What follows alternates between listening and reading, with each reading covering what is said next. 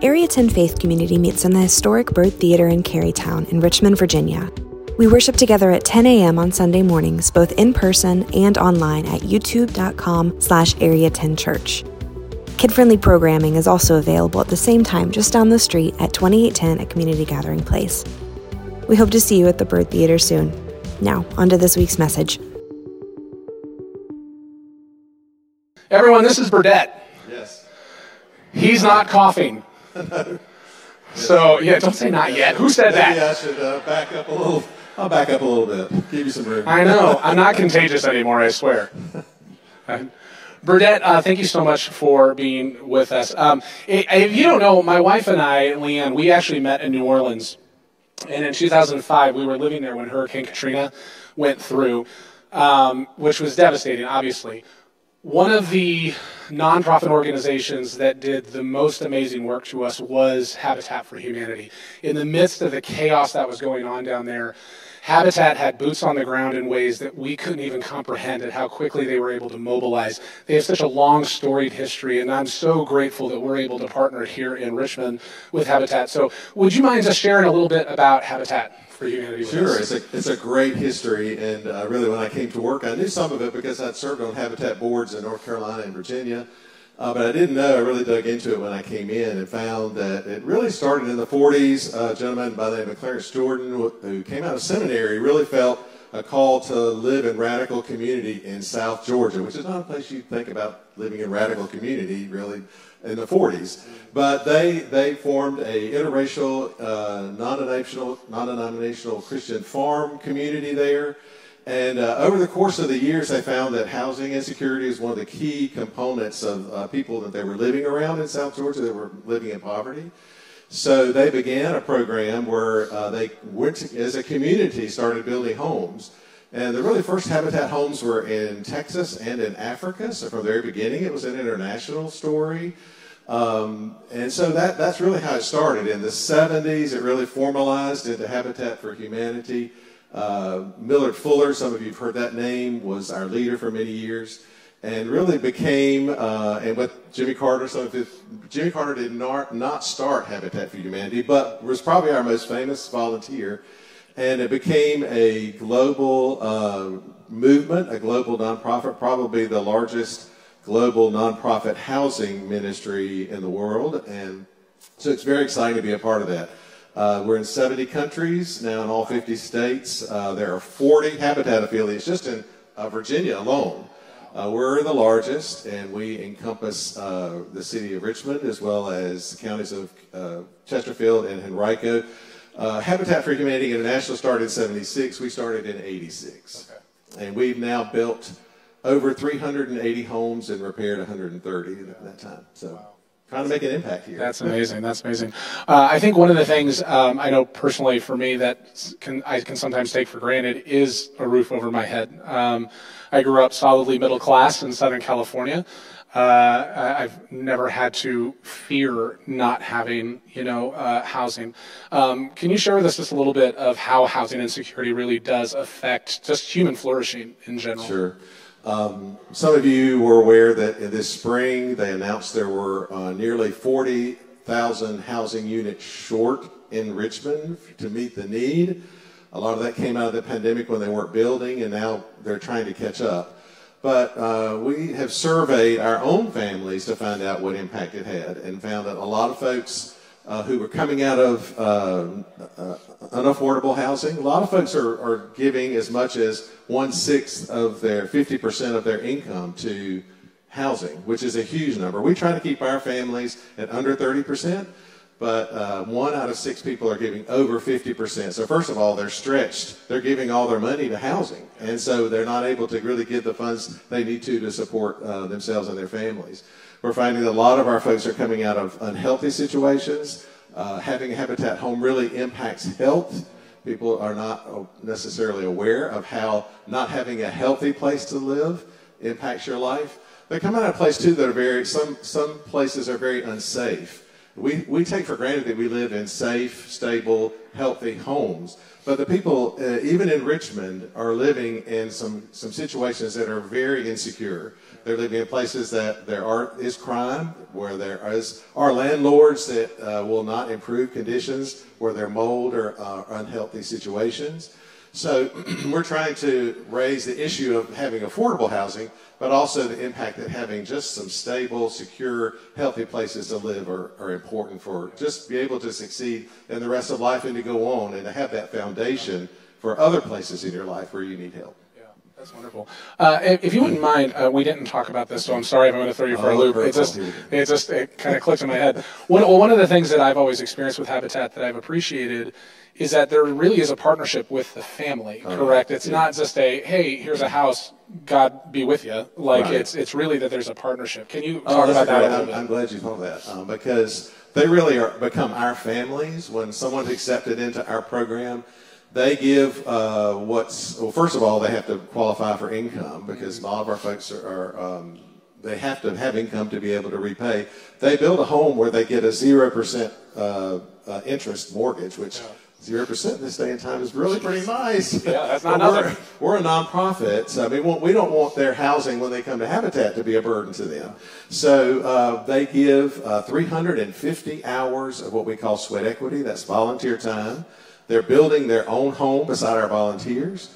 They also, uh, we provide for them 10 um, homeowner seminars where they learn how to be a homeowner. All of our people are first time homeowners, so they've not had an experience what it's like to be a homeowner. They've been renters or in, in other uh, kind of housing situations. So they're, they're really partnering with Habitat and become forever our families. They know they can come to us if there's a need or a crisis in their home and we continue to support them after they have a home. That's, that's beautiful. That's wonderful.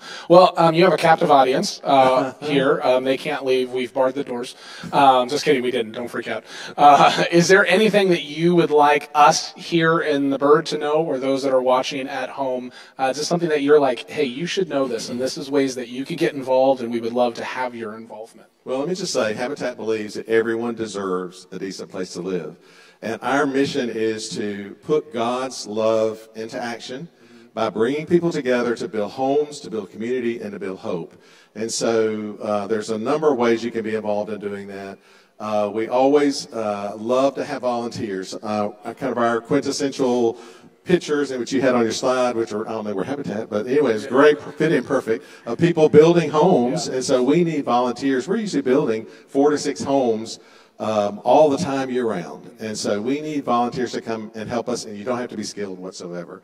We have great habit, uh, habitat construction professionals who are right there to help guide you on, on everything that you need to know. Uh, we also, I bet there's some people out there who've been a part of our restores. That's kind of our, our one other signature uh, ministry of ours.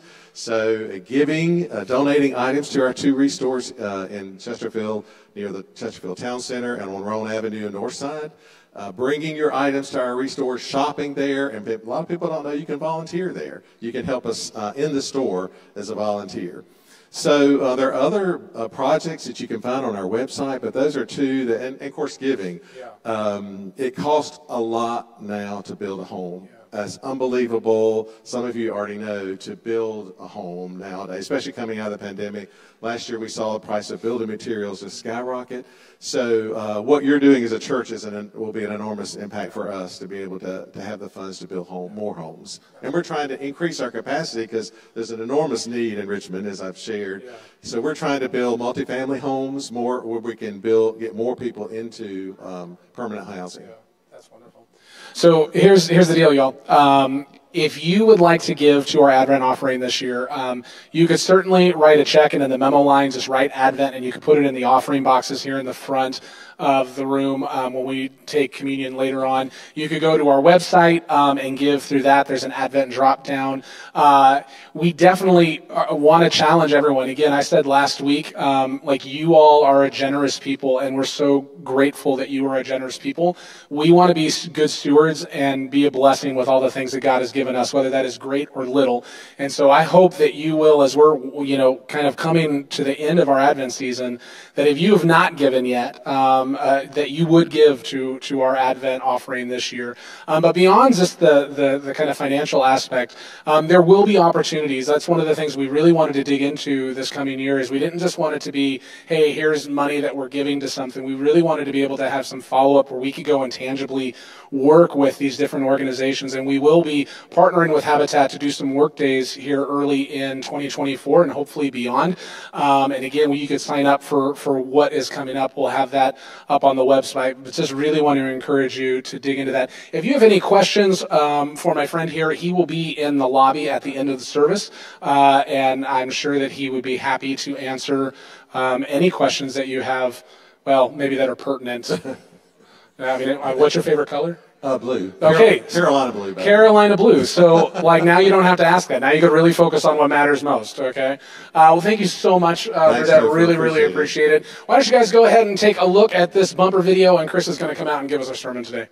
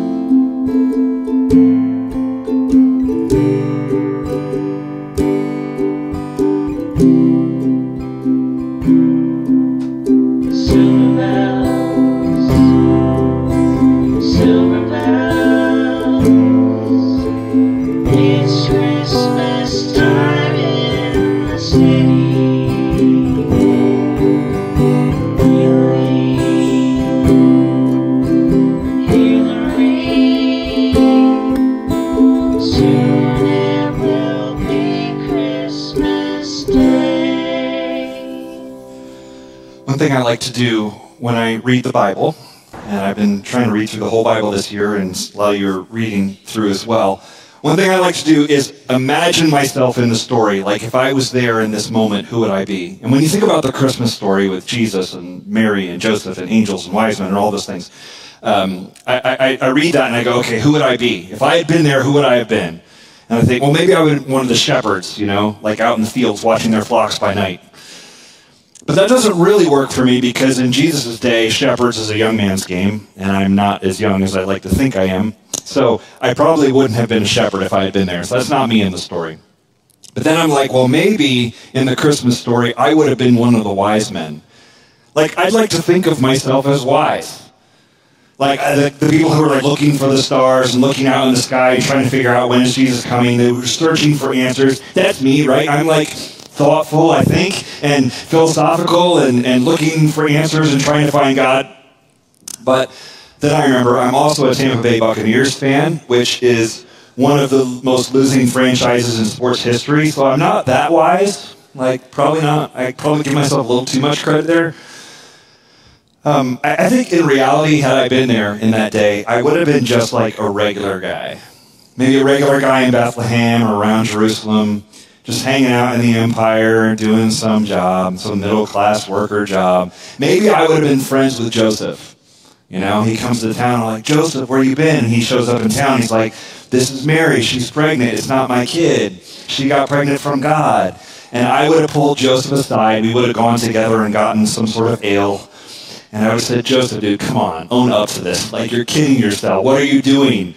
Dude, come on, get serious, right? Maybe that, maybe if I had been in the story, that would have been me. Because I, I guess, in some ways, I, I feel like maybe I'm just a, a, a regular guy. And it's hard for us to imagine ourselves in, in those stories because the first century culture is so different than ours. You may have grown up in a religious home and maybe a legalistic religious home, but you did not grow up in a first century Jewish Pharisee religious home. Not, not, nothing quite like that.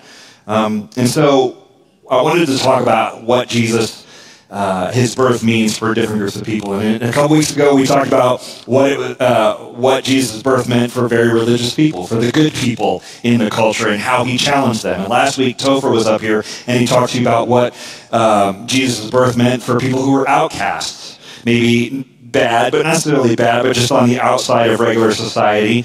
Um, and maybe you heard that And maybe you're thinking, I'm a pretty good person, so the Jesus story isn't really for me. Or maybe you thought, I'm a bad person, so there's no way the Jesus story is for me. Maybe you're good or bad or whatever. But my guess is that most people in this room, you're neither good nor bad. You just feel regular. Like you would say, I'm a pretty good person.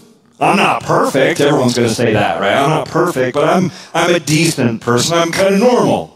So I want to talk today about not the good people, not the bad people, but just regular people. And the city, we've been talking about cities um, in, in this series, and the city that I think in some ways represents normal people in that day is Rome.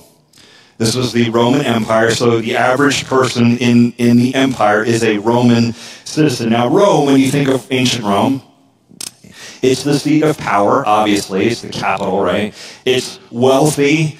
Um, it's religious in some ways. There's Apollo and Zeus and all the, the, the, the gods, and there will be statues and there will be temples devoted to, to that. But the average person in the empire, they're sort of Roman citizens. Even the Israelites the, in the first century, um, they may not necessarily be full Roman citizens, but they potentially are Roman subjects, is what they would be considered. They're uh, subject to the empire, and so they, in some way, belong to Rome. And when Jesus was born, he was born in the Roman Empire as, and so he would have been considered a, a Roman subject. Now, Rome was problematic for the Jews.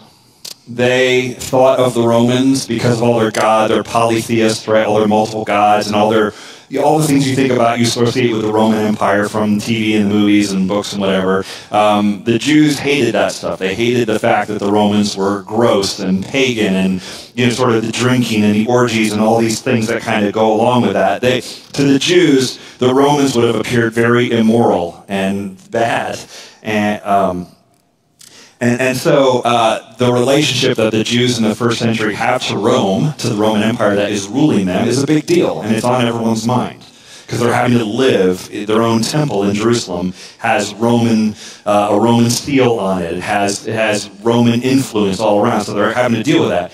And I was surprised to see when looking through the Gospels that Jesus himself, living in the Roman Empire, does not spend a lot of time talking about the Roman Empire. He doesn't uh, interact with it a, a, ton. There's a couple little examples, but he doesn't have a lot of interaction with it. Um, and, and, his attitude towards it is actually really interesting. I want to I want to show you one sort of famous scripture where Jesus has something to say about the Roman Empire. Uh, Luke chapter 20. Uh, start with verse 19. Let me read to you. The scribes and the chief priests sought to lay hands on him at that very hour, for they perceived that he had told this parable against them, but they feared the people. So they watched him and sent spies who pretended to be sincere, that they might catch him in something he said, so as to deliver him up to the authority and jurisdiction of the governor. So they asked him, Teacher, we know that you speak and teach rightly and show no partiality, but truly teach the way of God. Is it lawful for us to give tribute to Caesar or not? But he perceived their craftiness and said to them, Show me a denarius. Whose likeness and inscription does it have? They said, Caesar's. He said to them, Then render to Caesar the things that are Caesar's, and to God the things that are God's. And they were not able in the presence of the people to catch him what he said, but marveling at his answer, they became silent. This whole thing's a trap, right? And it says so. Luke's given us some details.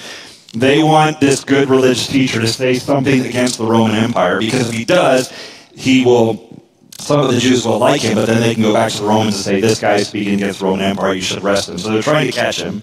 And he sidesteps, as he often did, he sidesteps their, their issue and, and gets out of it. They say, hey, this coin, should we pay tribute to Caesar or not? And he's basically, uh, in like, in, I, I picture this like so chill and so cool the way he is about it. He's sort of like, I mean, whose picture's on the coin, guys? They're like, well, Caesar's picture. He's like, apparently he wants it then. Give it to him. And that's basically his answer. The, the Caesar, the thing you think of like, oh, the Roman Empire and the good Caesar and bad Julius Caesar and the Augustus and all these things, he's sort of like, nah, give them their coins. If, they, if, that, if they're about that game and they want that, just go ahead and give them uh, what, is, what is theirs. Now, I don't want to stretch this too much. But I think there is a little bit of a modern application, at least in Jesus' attitudes towards the power structure of his day. Um, because we, uh, when election season comes around in this country, we get all about it.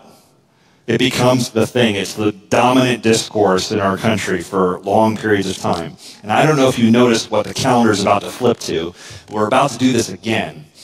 And it becomes a thing, and people get really worked up about, you know, effectively, we get worked up about who's going to be Caesar for us next year. Um, and, and, and what, are we going to get a new Caesar? Are we going to have the same Caesar? And we're kind of doing that same sort of thing. And, and you know it's you know it's a lot of hype because people will say, and I'm sure they'll say next year, this is the most important election of our lifetime. Like if you're 25, you've probably heard that three times already. You should start catching on to the fact that this is just what they sell you. like it, no, it's not. Um, and you get kind of cynical. I'm like, y'all are like the boy who cried, most important election of our lifetime. Like I stop saying that. But I see Christians get sucked into that political thing as well, and we get really worked up about it. And we get thrown by American politics. And look, in Jesus' day, there were plenty of things in the Roman Empire that were immoral and wrong and things he could have spoken out against. But he chooses not to speak up on those things, not because he didn't think they were wrong, because that's not what, where hope is found. That's not the kingdom he was trying to establish. He was establishing a community of love that's going to, over the course of several hundred years, effectively undermine that whole power structure of the Roman Empire and turn the world upside down. And they're not going to do that by saying this Caesar's not the right Caesar. They're going to do that by person to person loving well and serving well. So his followers, Jesus' followers, did not have their hope in the political leadership of the day. They had their hope in the resurrection of Jesus. Now, we're going to talk about that in 2024, specifically starting in January. We're going to start a new series, and we're going to talk about the anxiety that creeps up on us and um, and how we can uh, follow Jesus through anxiety in a series we're starting in January called Anxious and Afraid. Um, so, uh, so that's one of Jesus' interactions with the Roman Empire. Um, I want to tell you and, and read to you an interaction he has with a, with a regular guy and I want you to see how it shows up. Not a bad person, not a good person, but a regular person. Um, and the person I'm going to tell you a story about from Mark chapter 10, you're going to at first think he's not regular, and I understand that, but but but hang with me for a second. Um, this is a story that's told in three Gospels. Uh, I'm going to read you the one from Mark. Listen to this, Mark chapter 10. And so he was setting out on his journey. A man ran up and knelt before him and asked, Good teacher, what must I do to inherit eternal life? And Jesus said to him, Why do you call me good? No one is good except God alone. You know the commandments do not murder, do not commit adultery, do not steal, do not bear false witness, do not defraud, honor your father and mother. And he said to him, Teacher, all these I have kept from my youth. And Jesus, looking at him, loved him and said to him, You lack one thing. Go, sell all that you have and give to the poor, and you will have treasure in heaven, and come follow me. Disheartened by the saying, he went away sorrowful, for he had great possessions. Okay, this guy is uh, talked about three times in the Gospels. Mark just calls him a man. Says this man comes up to Jesus and talks to him. The other Gospel writers give some more context and they call him, um, you know, obviously wealthy, right? But they call him a ruler and they refer to him as, young. So historically, we have called this guy the rich young ruler. He is wealthy, he is moral, and he is connected. Um, and I think this makes him somewhat like an average Roman citizen and, in, in, in definitely like an average American. Um, sort of, if we were to go middle class. Now, you may think about, like, I don't relate to that guy. I'm not uh, rich. I'm not young anymore. And I'm certainly not a ruler. Um, and I get that. But um, I, I think if we look at global standards, Americans are the wealthy people in the world wealthiest country in the world. So by global standards, we are the wealthy ones, even though I know there's a range of wealth in this room, right?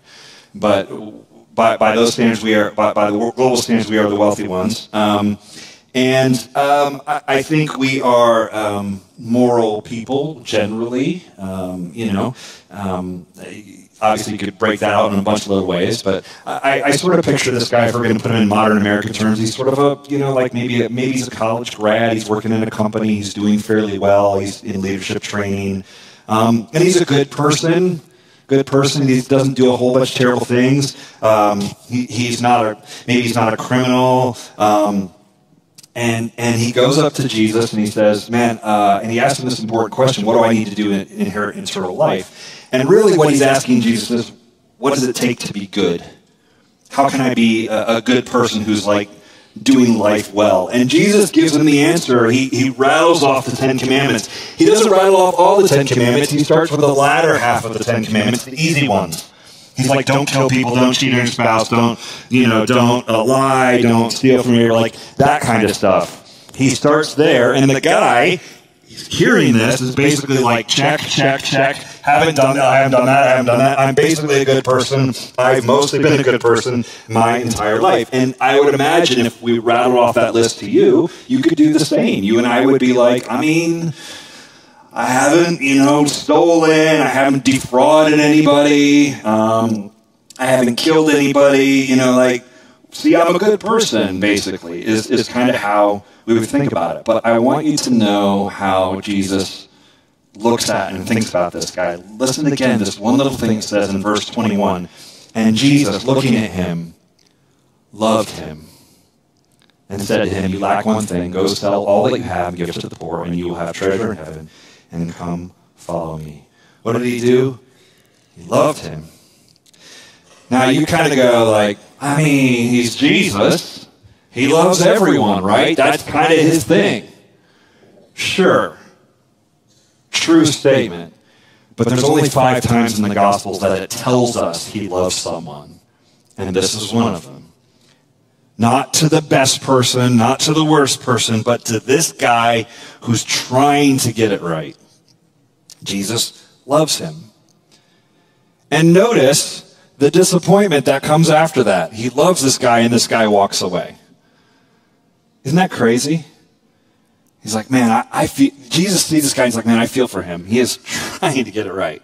Like I'm gonna, I'm gonna meet him. I'm gonna put something out there for him. And he puts something out there, and the guy doesn't do it. He walks away. Now, this story is told in church, and we typically talk about the danger of clinging to your wealth, and he, and it makes that point, right? Like this guy went away sad because he has many possessions. But I think there are layers to this story, and it's and it can be very powerful. This guy is moral. He's wealthy. He's connected. Honestly, and this is embarrassing for me to admit, but if I met this guy today in America and he walked into our church and he starts getting involved, I would want him to be on the leadership team. I'd be like, you are great. You got it together, man. Like you're doing great things. And Jesus does not put him on the leadership team. Jesus like challenges him and the guy walks away sad. It's, it's wild. And he walks away because at the end of the day, his heart is not right. And I think this is an illustration of our heart matters more than our moral behavior or anything else. Now, our behavior should and eventually will be an overflow of our heart. And we can hide our hearts. We can pretend we're a good person. We can do some good things for a time. We can say the right things. We can say nice things. We can give money. We can, we can volunteer. We can do lots of things to appear to be good and right. But at the end of the day, eventually, the heart comes out and our true colors are shown. And I think this story of this guy in the Roman Empire, it, this guy reminds us, this story reminds us to dig deep and not just settle for surface stuff. To not just be trying to fix our behavior, but to look into our hearts. Now let's take this to the modern day for a second. Rome is not Richmond, but there are similarities. Rome is the capital of a great empire. Now, the, the actual capital of our great empire is some Richmond, north of Richmond, I think. Um, but uh, we are the capital of, you know, this part of the empire. And um, Rome had temples and statues, and you could walk around and see how people worshipped. We have Carytown. And if you walk through Carytown, you can see how people worship. It's just different things, right? It's money, it is certain slogans, it is certain political ideals that you have to put up in your store, let people know that. And so you can walk around and go, if you were to walk in here as an alien to this place and you walk in, you go, oh, I can see what matters to people here by the things they talk about, by the things they're spending money on, how we spend our time. Um, Carytown uh, is is is worshipped in, in a certain way, and there are things here that are worshipped. Uh, Romans maybe were not overtly religious. Um, yeah, there's a Zeus and Apollo, but I, I doubt you know the average Roman was like, man, I just really love my religion. I'm really all about it. And in the same way, Americans are not overtly religious. We are ostensibly, loosely, uh, in our history, have strong Christian roots. Um, but but I, I, don't think the average American is like trying to follow Jesus with all of their heart um, regularly. And so um, I, I, think um, we need to consider the culture that we're living in and think about okay, then how does Jesus showing up? Um, how does it help us get our hearts right? Because these are heart issues. And, and how do I live it out in the culture that I'm in right now? So number one, let Advent remind you to get your heart right. The heart matters. Uh, when you marry someone, you are marrying their heart. When you are parenting, you are parenting the hearts of your children. When you are an employee, you either pour your heart into your work or you don't.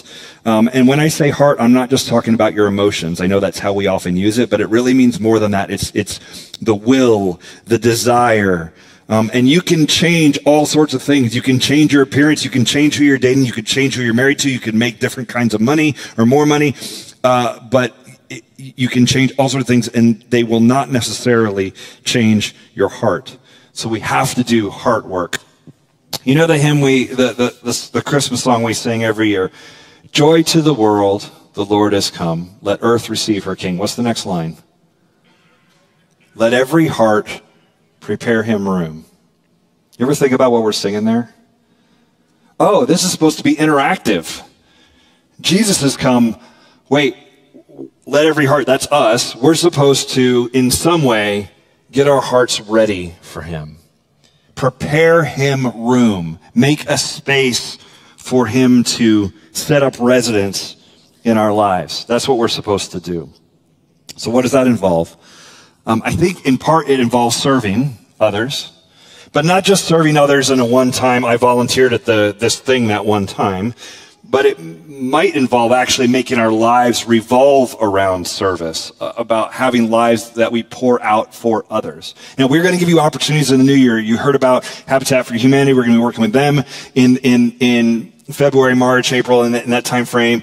In, in January, we got uh, opportunities with Rise Richmond. We're supporting them. We've got opportunities with Generosity Feeds. We're going to be doing a meal event with them. Um, these are ways to show up and serve, and I hope every single person in this room signs up and shows up. And you bring friends. Like, let's do it.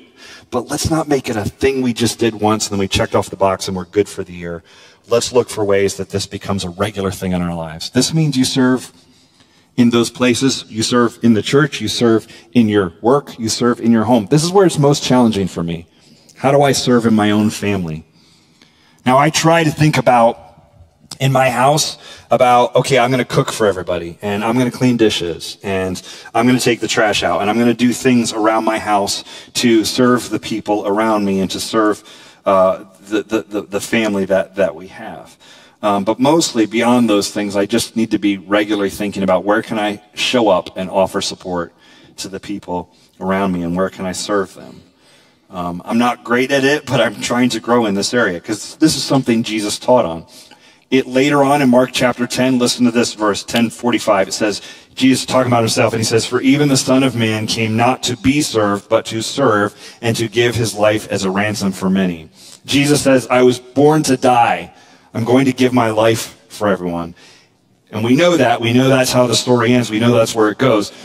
But he isn't just born to die. He says, I gave my life not to be served, but to serve. This is what I'm, this is actually what I'm here for.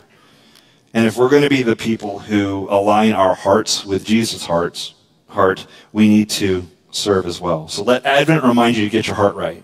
In this season, go like, man, where can I show up? How can I give? How can I serve? Others in this season and beyond. And second thing is this let Advent remind you that Jesus is for you. That Jesus is for you. Not the good people, not the bad people, the regular people. And, you know, if you've heard us the last two weeks, yes, the good people, and yes, the bad people too, right? If you're good, there's a challenge there. If you're bad, there's a challenge there. And if you're, you don't feel good or bad, you just feel regular, He's here for you too. You specifically, you American in the 21st century. Jesus is for you. One of the wildest things about Christianity is, is how open it is to invite people in. And in Jesus, we can find a way to be right and to get our hearts right and to be good, which is the question the rich young ruler is coming to him to ask How can I be good? I'm reading a book right now on Stoicism in the Roman Empire because I'm really fun. And, uh, and I want to fulfill my obligation to think about the Roman Empire at least once a day. So I am doing that through this book. And one of the things the guy points out in the book is that if you had gone to a Stoic philosopher in you know the first century, um, and you said and you asked them, "What do I need to be good?" or "What is the good life?" they would give you an answer. It is this, this, this. You need to do this, this. Do these things. Don't do these things. This is what it means to be good. He said, and the problem is in modern America, we don't think in those terms. So if you went to a philosopher today in our culture and said, what would it take to have a good life? They would give you an answer, something like, it depends on what you mean by good and it depends on what you mean by life. And they would talk to you for 20 minutes about the definition of good and the definition of life. And you would walk away from that conversation, I guess, impressed or confused by all of their knowledge, but you would not know how to live a good life. You wouldn't. That's where we're at today. That's what we have absorbed. We have no standard of what is good and what is life and what are we supposed to be about. And so when I say to you, Jesus can make your heart right and make you good, that might fall flat for you. You might be like, I'm pretty good now. I don't need Jesus to do that for you, for me. But I want you to hear this, and I hope it cuts through the noise. Um, Jesus being born at Christmas means that God sees you and he actually knows you. And you can pretend to be something, but he knows who you truly are. And he is for you. And when you give your life to him and you are baptized into him, he changes you and, and renovates you from the inside out. Jesus come for you, for regular people. So in your hearts, prepare him room to take up residence there. And I want you to know this Rome Richmond connection. I want you to know that Jesus is for this city, for regular people who live here. This is why we planted a church in the city. It's why we meet in this building. This is why we have offices in Carytown because we're committed to these streets, to these sidewalks, to these problems, to this wackiness, to this school system, to this like we're committed to this thing here in this time and in this place. Um, because it's something that Jesus loves. And we want to be here, and, and we've been here 15 years, and we want to be here many more, and we want to let people know that Jesus is for them. This is why we're supporting the, these city projects at Advent that we are, because Jesus is the hope of the world, and we want to make people aware of that. Let's pray. Lord Jesus, um, help us to focus in and get our hearts right in this Advent season. God, may we be generous people who give generously to support the projects that are going on here, and maybe be generous financially, but also just with our time over this next year. Um, God, we don't want to staple service onto, onto, onto the outside of us like we're stapling an apple to a tree and hoping it's an apple tree. We want it to grow from within us. And so, God, may we um, take these steps, maybe work on our hearts and allow you to work on our hearts so that we can become who you are calling us to be and we can honor you um, with the way we live our lives. Lord, um, in this season, uh, may the regular people, may we all recognize that you are for us and that your birth, that you come to the world to, to, to build connection with us. May we embrace that this season. In Jesus' name, amen.